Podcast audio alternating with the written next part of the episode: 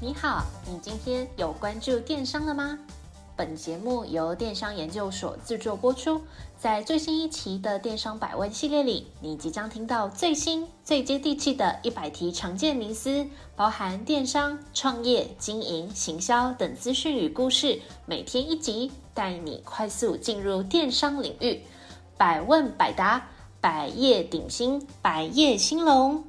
我是主持人 Alice，欢迎来到电商百问，让你四方来宝，八方进财，金银财宝滚滚来。欢迎来到电商百问第十一集，来来来，温故知新一下。前面一集我整理了 PTT 乡民们最常问的电商四大问题，里面包含到底该不该做电商，要怎么做，做了又会遇到什么问题跟困难。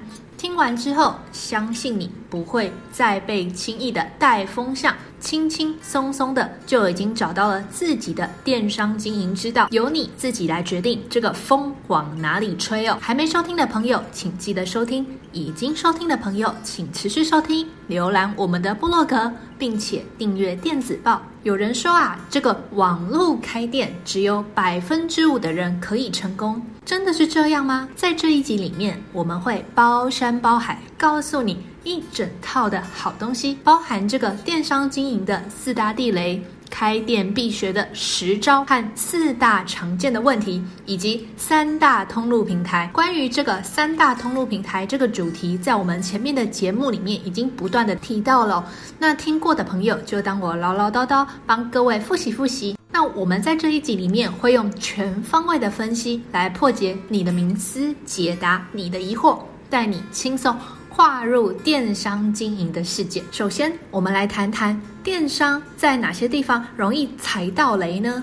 到底是哪些雷必须要被避免呢、第一个雷呢，就是千万不要一味的跟风。我建议你啊，先去好好的想一想，你为什么要来做这个电商？为什么你要来进行自己开店？那你的目的到底是什么呢？比如说，你是不是心中有一定想要贩售的东西？或是有什么价值想要传递给消费者，或者是你想卖一个东西来改变你的人生。那如果你没有头绪，或是关于这个产品还有一些疑惑的话，可以回去听我们的第六集，里面的内容很精彩，教你怎么进行电商的选品，网络上适合卖哪些东西。第二个雷呢，就是不知道自己的目标客群是谁。在知道自己想卖什么产品之后，你接着要继续想，你的这个东西要卖给谁？你的 TA 是谁？如果啊，你不知道这个商品要销售给谁，那你注定会失败哦。实体生意和网络生意最大最大的不一样的地方在于，你可以决定让哪些人来拜访你的网站。举例来说，如果你是五金行，那就非常的看这个地域性。比如说啊，你住在新庄，那你平要买一个灯泡的话，你当然不会往信义区去找。你也不会跨境移动，移动到那么远的地方去买一个民生用品嘛。但是呢，你在做 Google 广告投放的时候，你就可以选择这个广告投放的地区。你可以针对住在新庄区，离你的店面中心向外扩散五公里内的消费者，来进行这个灯泡广告的投放哦。告诉他们说：“哎，我是你的好邻居，我是你的好厝边。如果你需要这个灯泡，请到我的五金行来。如果你知道这些消费者喜欢你的商品，你就可以精准的去投放广告，那你也不用浪费这些广告的费用。另外啊，因为电商是没有店员帮忙做推销的，因此啊，你的品牌官网必须设计成你的目标客群可能会喜欢的风格。最近有一个很有名的女性饰品。” Vacasa，Vacasa 呢，他们的目标客群就是这个十八到三十五岁，具有一定经济能力，也愿意消费的现代小资的女性。因此啊，她在店面的设计的时候呢，会大量使用某一种浅色调，比如说米白。或是米灰作为主调，然后在他们网站的背景留白，然后加入一些呃比较亮的颜色，比如说蒂芙尼蓝或是浅咖色，做一个风格的设计哦。因此啊，他们他们的网站的风格就会吸引到这群小资的女性，在他们的实体店面也会利用一大面灯光明亮的白墙，搭配一些木质的。木头直吊的这个装饰格来展示他们的饰品哦，就创造出属于他们 Vacasa 的独特风格。第三个雷呢，就是千万不要以为商品放上网站之后，客人就会自己来哦。请你记得一件事，在电商的世界，无论你的网站设计设计的再美再漂亮，如果你不知道怎么去带这个流量，你的业绩就是零哦。引流量绝对是一个成功电商必须掌握的秘诀与关键。顾客啊，绝对要靠你来帮他们指出明路。不论是透过这个免费的流量，或或是 SEO 的搜寻引擎的优化，或是利用我们之前提到过的这个内容行销，或是社群频道的推播，又或者是付费买广告都可以。但是呢，你引的流量要有品质。才能够带来对的销售。比如说啊，有些人会跑去别人的 Facebook po 文，或是去社团贴上自己的商品的网址。那跟这个原本的贴文完全没有关系。当发生这种事情的时候，这种做法不但不会产生任何效果，甚至呢也会让其他的消费者对你的网站、对你销售的产品感到讨厌、感到反感哦。第四个雷是不能不优化你的网站，请你记得，我们呐、啊、是靠网路吃饭的，做电商的生意，优化网站是一件非常重要的事情。优化网站等同优化你的门市店面。你都知道，你们门市的实体门市的灯泡坏了，就要进行维修，或是啊，你知道你们店面的风格可能每隔一阵子就要请装潢公司重新来设计一样。那我们做电商的生意生意啊，这个网站也要时时刻刻的来进行优化哦。举例来说，在比较早期的购物网站，当消费者把商品加入购物车之前，必须先注册这个会员，然后登入才能够来进行购买哦。消费者他可能会觉得，诶，我现在就只是随便逛一逛，也不知道会不会买，你就要把我加入会员，还要填一堆有的没有的资料，真是莫名其妙诶。那现在的设计呢？消费者他是在结账的时候才需要登入账号，或是一结账。这个订单一成立呢，系统可以直接把消费者刚才所填的这些购买的资料，就让他直接加入变成会员哦。我建议你一定要去时时刻刻的去检查这个购物车结账率啊，是不是很低或是很高，你要去看一下哦。大部分的消费者是这样，他会把这个商品加入他的购物车，然后他就会去想说，嗯，到底要不要买呢？这个月好像花很多钱了耶。在这个购物车流失订单的这个订单流失率肯定是最高的，所以你可以去观察一下，是不是有很多消费者在你的网站把商品加入购物车之后就没有来做结单的动作呢？这时候啊，代表一件事，就是这个消费者他肯定是有想要买的需求。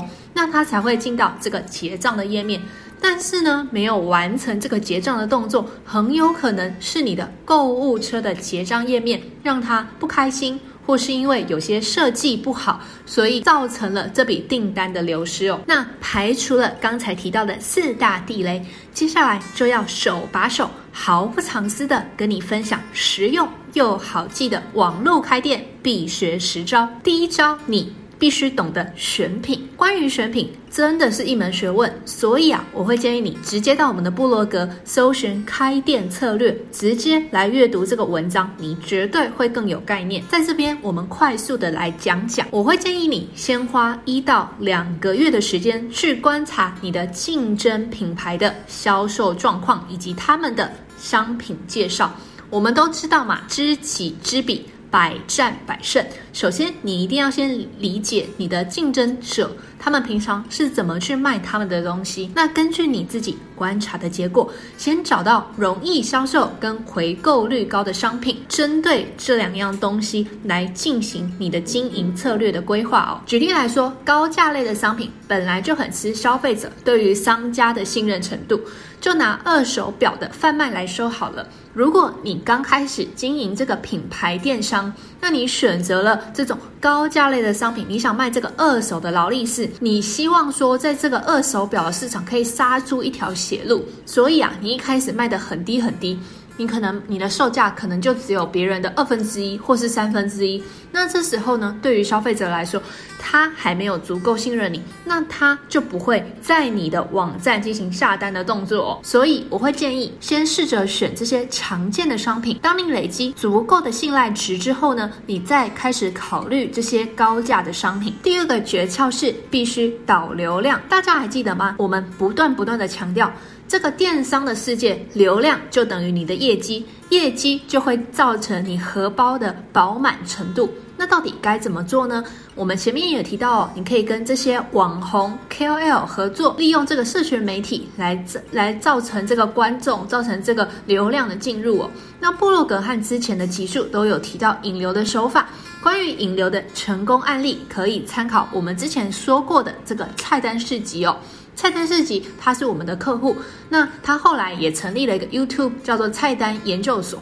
那他的订阅人数非常的高，也有很多观众是因为看了他们的影片之后才来了解这个菜单市集哦。那掌握流量的关键，并不是看说哪边流量大就往哪边走，你必须去想你的受众平常会使用什么样子的内容载体，他们是喜欢看 Facebook、喜欢看 IG，还是喜欢看 YouTube 呢？图文比较适合你的产品，还是来拍影音呢？那如果要拍影音的话，你的长度要短还是长？这些都是你必须考量的关键哦。第三个秘诀是，你必须优化你的 landing page。landing page 又称着陆页。landing page 最经典不败的案例就是所谓的一页式商店。一页式商店啊，可以把这个商品页面跟着陆页面结合在一起。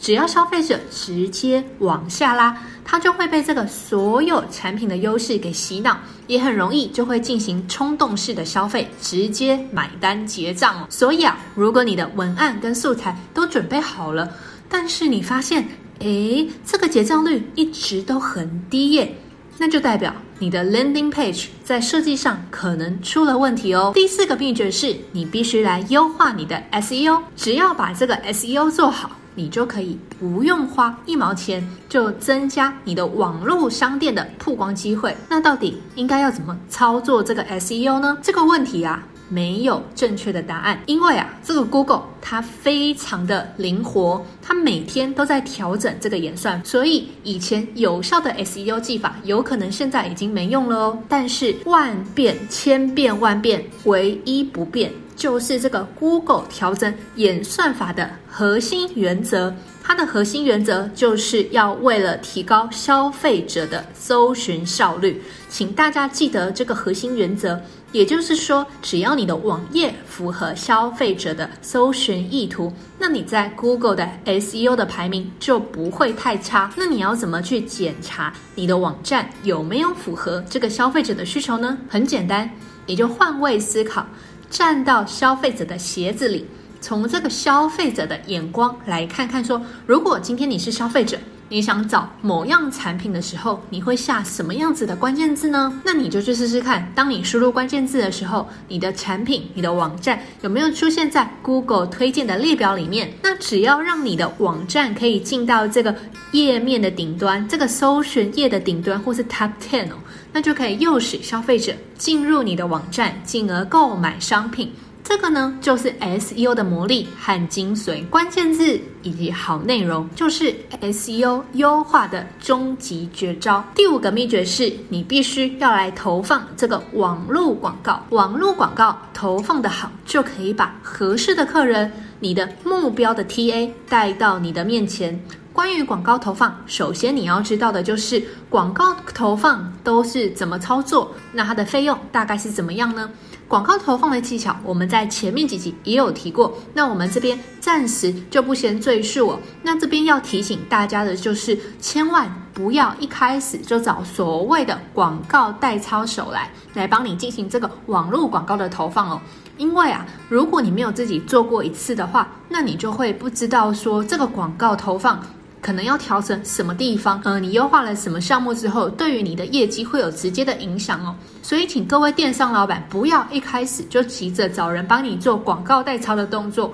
我会建议你自己先试试看，那你就会知道你的盲点在哪里。那你的未来的这个广告投放的规划才能够花小钱赚大钱哦。第六个秘诀是，你必须要善用数据来分析。只要你埋下 UTM，那你就可以透过这个 Google Analytics，就是所谓的 GA，了解你的产品的或者是页面的跳出率、离开率、停留时间、顾客的性别、年龄层在哪，透过什么管道来到你的网站。只要你有这些资料，你就可以去判断这个客户的喜好是怎么样。最近啊，很红的一个东西叫做大数据。那这个大数据跟我们电商经营是非常有关系的哦。在跳入所谓的报表海以及数据海之前呢、提醒各位电商老板，一定要先设定好经营的目标。比如说啊，你想知道这个流量指标或是转换率指标，如果呢你一开始没有设定好这个目标，你非常容易看到这个数据的高高低低的时候呢，你就直接被牵着走。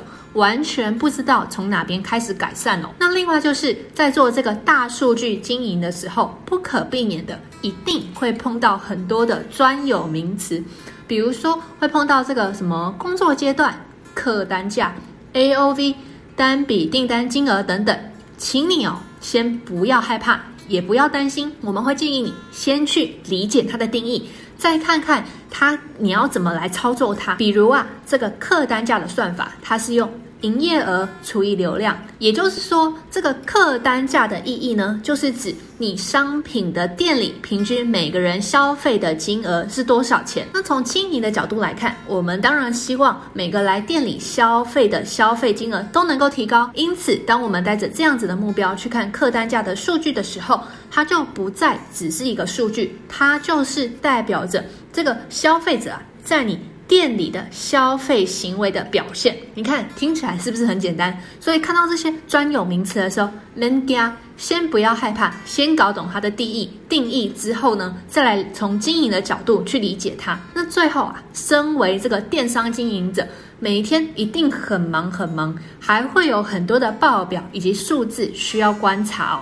那常常啊，当你准备好了一堆数据，然后执行完了，上一档还没有好好检讨，下一档又跟着来哦。这时候呢，数据会非常多，非常的杂。那我们这边有一个建议，就是你一定要去芜存菁，只针对你所设定的目标下去做相关数据的判读哦，不然你非常容易流失在这个数据海里面。然后找不到你的方向。第七个秘诀是必须来做这个会员经营的动作。只有当你做好这个会员经营，才能够帮你快速的建立品牌的形象。你必须想尽办法，穷尽洪荒之力，让会员留下来，持续关注，喜欢你的品牌，不断回头的。来买你的商品，那这时候呢，你才会成功哦。第八个秘诀是你必须善用所谓的再行销，再行销绝对是降低开发客户成本的最好的方法。尤其呀、是现在广告投放的成本越来越高，所以呢，善用这个再行销绝对是这个能不能赚钱的关键哦。那再行销要怎么做？那你可以透过这个 EDM 啊。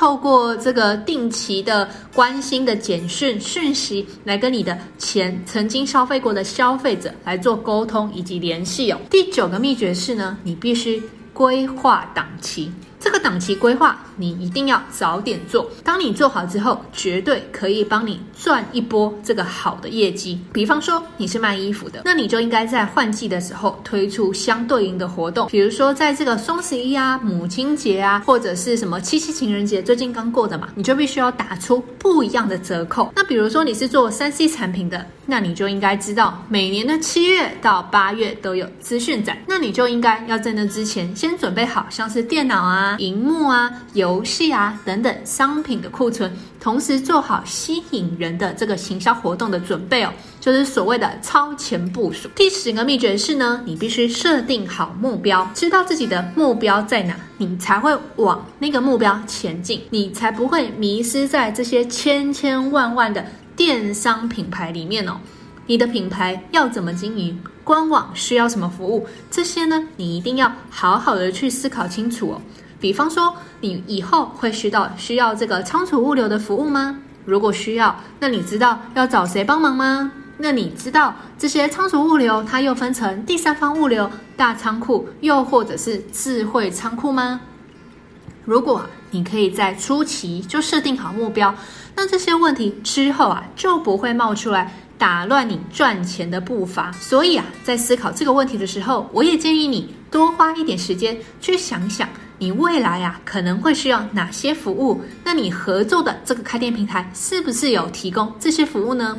比如说 Cyberbiz，我们自己啊有仓储物流，有 POS 机，有 Cyberbis Now 快速到货，也有跨境电商。如果你未来需要相关的功能，也可以用最快、最立即的速度去进行串接哦。这边是打个广告，大家可以参考参考。那在思考目标的时候，我会建议你去了解跟你合作的这个家电平台，看能不能来加快你这个业务规模拓展的速度哦。好啦，恭喜你！现在大家对于这个网络开店应该比较有头绪了吧？知道如何避开地雷，也知道有哪十招的这个经营的诀窍。那我们这边会跟你继续来谈谈这个电商必问的十大题哦。大家一定很好奇，做电商，到底要准备多少资金采购？如果呢，你是预算小于一万块的店家，预算小于一万块哦，我会建议你先从这个通路平台开始，因为这些通路平台它都不用钱嘛，它只会跟你抽这个手续费，比如说虾皮啊，比如说 Momo 啊，这个呢就会是一个很好的练功的平台。因为啊，他们有一定的基础的流量，所以你可以去练习看看怎么做行销，怎么去规划档期，怎么卖你的产品哦。那如果不知道什么热卖，不知道怎么定价，你也有很多其他的同行可以一起参考。如果啊，你是这个预算是一到五万块的店家，我们会建议你用这个基本的预算，使用最初阶的开店平台的方案。你愿意付出的越多，当然回收的成效就会越好。第二个问题是啊，很多人可能会觉得，哎，我实体店面生意很好，我还需要做这个网络店面吗？那如果你原本就有实体店面，额外做电商网站，对于你的品牌力绝对只有加分，没有减分哦。不过我要提醒你一件事哦。当你同时有这个实体店面跟电商网站的时候呢，可能就会遇到实体店面的店员消极的去推广线上网站的问题，因为他会觉得这个线上网站干我什么事？会不会线上网站开始发达了，我的实体店面我的工作就不保了呢？他们这些实体店面的店员可能就会有这样子的担心哦，所以啊。我建议你，请你先去做这个分润机制的规划。也就是说，当你的门市店员这些小弟小妹帮你介绍你的顾客，介绍这个消费者到你的网络商店上面去做消费的时候呢，让这个店员他也可以抽趴。那这样子呢，店员们就会非常积极、非常热心的去帮各位电商老板去推广大家所规划的这个线上网站。让你掌握更多的会员资料之后呢，还可以继续来做这个会员再行销，一举数得哦。那第三个常见的问题是呢，我们常常被问到说，在刚开始的时候，这个商品啊要怎么做，要怎么选呢？我建议你这个产品，我们真的讲了太多太多次，我们建议你回去听这个第六集。从刚开始啊初期，我会建议从下面三个方向去着手。第一个就是这个手工文创的商品，为什么？因为这个手工文创的商品本身很特别，所以你单价抓得比较高，消费者也愿意买单。第二个呢，就是这个时下热门的商品刚好流行，所以很方便来引流量。而且啊，你的行销手法下点功夫，它就可以把你的竞争品牌直接比下去哦。那第三个就是这个自营工厂或是产地直送的商品。它的优点呢，就是不用透过经销商或是中盘商，所以你不用花太多的时间来处理金流或者是物流的问题哦。最后一个问题就是，我想要兼职做电商还是全职做来好？针对这个问题，如果你的电商网站还没有起色，我会建议你绝对要有稳定的收入来源，稳定好你的军心哦。想要做好的电商，绝对要花很多很多的时间去测试跟优化，但是啊，要把事情做到位，要花多少时间？都是看你的功力哦，所以你一开始，我建议你最好先兼职，比如说啊，这个早期虾皮拍卖的畅销卖家和日本代购，也都是先兼职。等有了一定的成绩之后呢，才转职来全职做这个电商经营哦。我也有认识一个朋友，他兼职的电商收入已经超过了他的全职薪水，但是呢，有一份工作他比较安心。如果你能够确保自己的生活品质跟心态不会受到这个电商的销售业绩的影响，无论你兼职或是全职做。那都是 OK 的啦。谢谢您的收听，我们下次再会。若您有任何问题或有任何想法，欢迎透过描述框的电邮与我们进行联系。若想阅读最新最多的文章，请到我们的部落格。那如果你想联系我们的开店顾问，也请一键来点击联系。那我们下次再见。